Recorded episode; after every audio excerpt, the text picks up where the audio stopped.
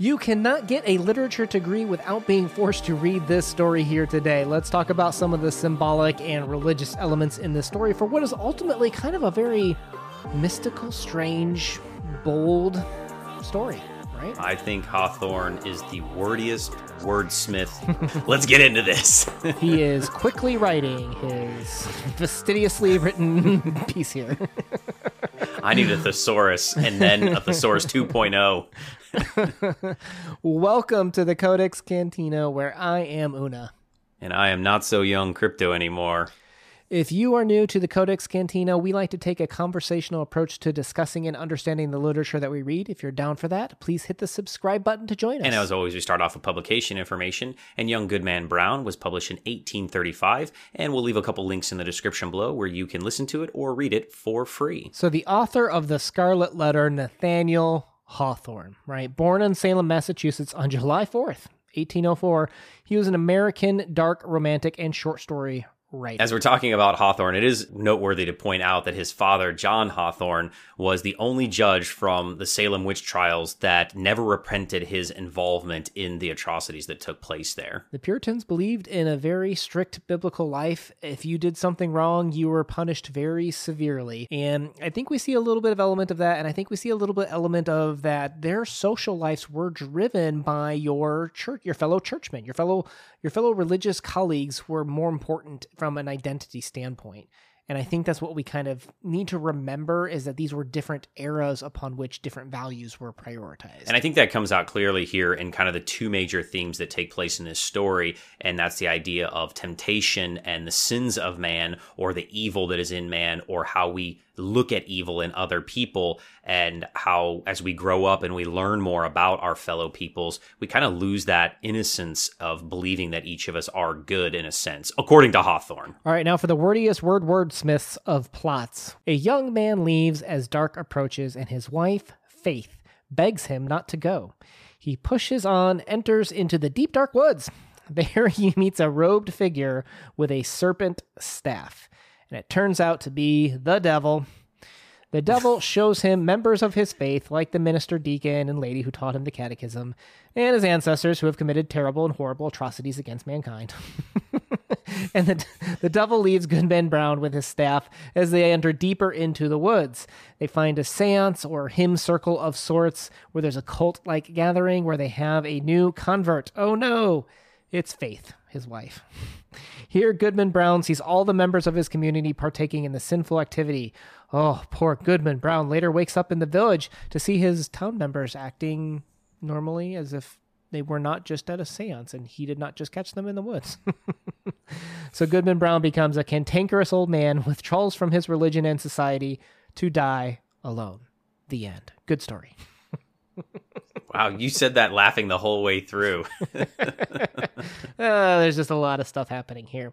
So, this is a heavy allegorical piece, and I think you have to start with the names. Definitely think that there is a verses here, but I think it's our view of ourselves, our view of our expectations of ourselves versus our view and expectation of others and how they should behave according to a specific religion here. So the wife's name is Faith and she represents kind of how Brown loses faith in his religion, his religion, his his faith in his religion, if you will. And you have to remember that marriage was kind of one of those things in the Puritan life that your relationship on earth was what it was supposed to be like after you died. That was going to be your relationship with God. So you're supposed to love without regard, without any hesitation your spouse because that's what you were supposed to do from the Puritan eyes to God. Yeah, and they do not believe in divorce whatsoever. That was a Catholic thing, which again they have broken away and branched from and become much more strict in their rules and regulations when following the Bible. So another noteworthy thing here is Goodman is not his name. That's just a title, Goodman or Goody. Those were just like the equivalents of Mister and Missy, uh, Mrs. I'll read a quote here for you. The term Goodman and Goodwife or Goody was a designation for the middle class. They were polite and respectful forms of address for persons who were entitled to no other in New England. It was respectable but signaled no elevation in social status. Now, the other two elements that are going to come to play into this with religion, of course, are the robed figure, who kind of represents temptation, sin, maybe. And we have the Salem village, which is, uh, we're going to have to talk about the Salem witch trials, right? Yeah, for sure. And just a real quick history lesson here. Basically, what happens is is that there is an argument over land in this time period. Land is everything to these people, religion is everything to these people, and there is a nurse that is used as kind of a scapegoat as a witch and then she is killed as a result and then kind of mass hysteria breaks out. There's a lot of historical theories of why this takes place uh, but basically in a nutshell they kill nearly 20 people uh, young women and one man uh, as a result of kind of this mass hysteria of them believing that these people are witches. And it all comes down to over zealousness of their religion and trying to control land uh, in this area of Salem, Massachusetts. Which, in one word, is all choices, right? And I think that's what Hawthorne is injecting into this story is choices upon his characters because I would I think to your point earlier of his, you know, his ancestor being the only one that didn't put forth regret for the Salem witch trial murders, um, I think he feels a lot of shame, a lot of loss of dignity from that. And I think this is him trying to talk to those choices that we make as people. When we have temptation, when we have virtue put forth in front of us, we have a choice of what to do. And I think that's what he's kind of calling out is the hypocrisy of not necessarily the church, but mostly the church goers or the religious people that, hey, even though we're supposed to be strict and punish each other real harshly if we do some sort of sin, he sees all these people in his community the devil shows him the people in his past, and they call back to his ancestors how they committed, and this is a reference to actual historical events, basically sins or atrocities against humanity. That I think he's kind of calling out that the hey, we can stand behind and try to pretend to be good people. We can say we're good Puritans and that we'll punish the wicked, but before you punish someone else, you need to kind of look in the mirror yourself. Are you truly being a good person? Because he sees the lady that taught him the catechism, he saw his minister, the deacon, all of them are committing these sins and atrocities. And then the next day when he sees them, whether it actually happened or not, the next day when he sees them, they're all going about doing their religious good life duties, almost not even acknowledging the the issues that they have internally. For sure. I think you hit the nail on the head is that Hawthorne here is trying to repent for what he maybe feels his father did wrong in this situation and he realizes, you know, we're living this very strict religious lifestyle and that's good and I'm fine with that, but maybe there is something to this idea of forgiveness that the Catholics have where we're seeing us as ourselves do something wrong and then punish one another. But then you have to get past that and forgive one another. And his father wouldn't. His father would not repent. His father would not forgive that maybe he made a mistake. And I think that Hawthorne is trying to say, you know, hey, if you don't if you don't forgive others and you don't realize that you can make mistakes as yourself as an individual by being too hypercritical of others of them not following the religion as well as you have you possibly lose everybody in your life that you love. And that's what happens uh, to, to goodman brown here is he loses his wife and everybody and becomes a bitter hateful old man. So crypto my history teacher you sound fired up about this. Tell me more about puritans in salem. So, one thing that you have to know about the Puritans is that there's always this idea that all of your sins have to be public knowledge. Everybody has to know everything that you've done wrong. And Hawthorne writes about this in the Scarlet Letter. And here the Puritans think that the punishment not only must be public, that it must be severe as well. What happens though is everybody kind of starts seeing the bad guy in the hidden shadows of everybody else in the villages at this time period. And these are very small communities and they start just blaming each other for things and they start, you know, calling each other out with no proof whatsoever. And then people start dying as a result, especially during the Salem witch trials. And Hawthorne pulls no punches when it comes to making sure that he knows that this is a biblical conversation. The quote when he says, So saying, he threw it down at her feet, where perhaps it assumed life, being one of the rods which its owner had formerly lent to the Egyptian Magi which is clearly a reference to Exodus 7 10 through 13. So Moses and Aaron went to Pharaoh and did just as the Lord commanded. Aaron threw his staff down in front of the Pharaoh and his officials, and it became a snake. Pharaoh then summoned wise men and sorcerers, and the Egyptian magicians also did the same things by their secret arts. So, I think the way that a lot of people have traditionally interpreted this passage and this reference to Exodus is okay, why did God give Moses and Aaron the snake if the opposing side's just going to do the same miracle, right? Yeah, right.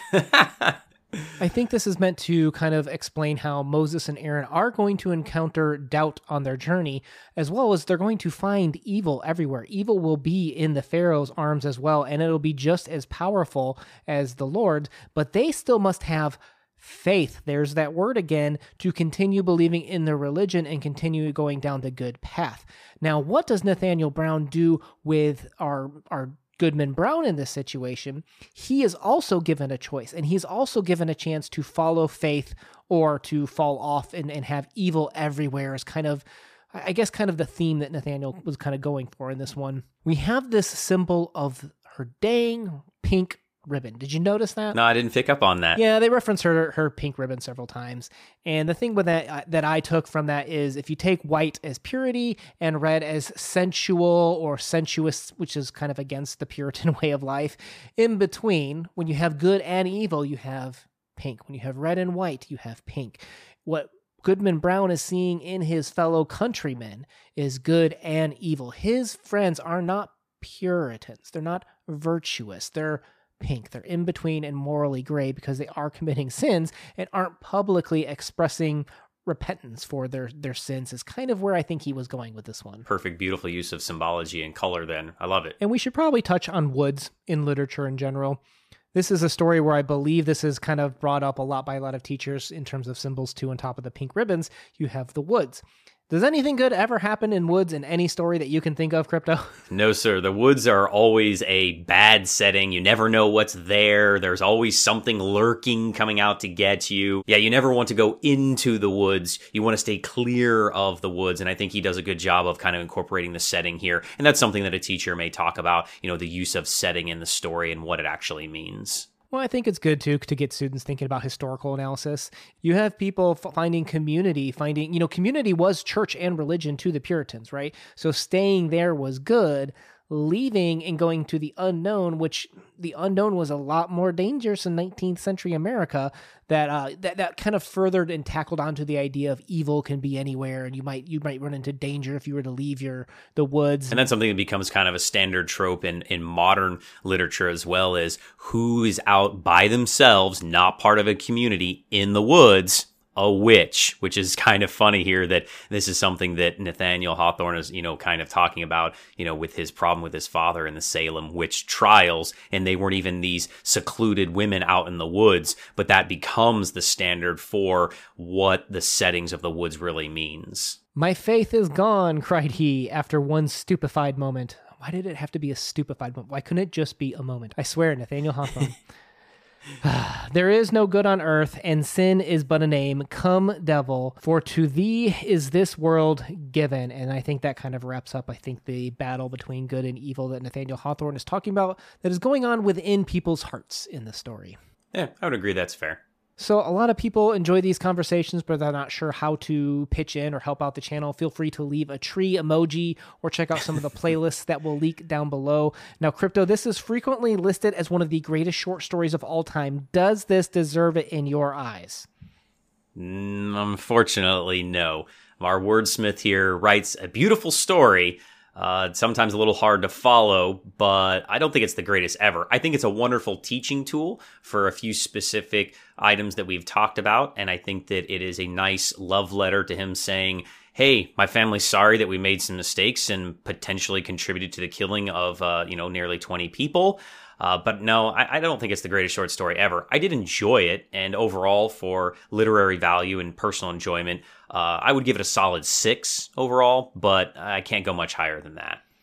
For me, I think there's no universal way to document purple prose, but when you have quotes like brandishing his staff with frenzied gestures, now giving vent to an inspiration of horrid blasphemy, you don't need frenzied gestures, really. You don't need horrid blasphemy. There's just an overuse of adjectives and adverbs throughout this whole piece that it, it's going to slow a reader down when you throw too many. So, th- just something to consider from like a writing perspective. You don't want to be too flowery sometimes because it will slow your readers down. So I'm just going to go with maybe like a five for this one. I didn't particularly care for it, but I can fully understand. It might be your favorite story of all time. You're going to have to probably read it though if you're in a literature class. So Hopefully, you had some fun with it and learned something from it, if not. Yeah, what your teacher's going to do is say, hey, all those vocab words you don't know, you're going to look up and write them in your own sentence. That's what's going to happen. So be prepared for that. Enjoy that little nugget of fun. we all had to do it. well, guys, if you enjoy the conversational approach to discussing and understanding literature, we'd appreciate you hitting that subscribe button. We post videos every Monday and Thursday. Join us. Una out. Peace.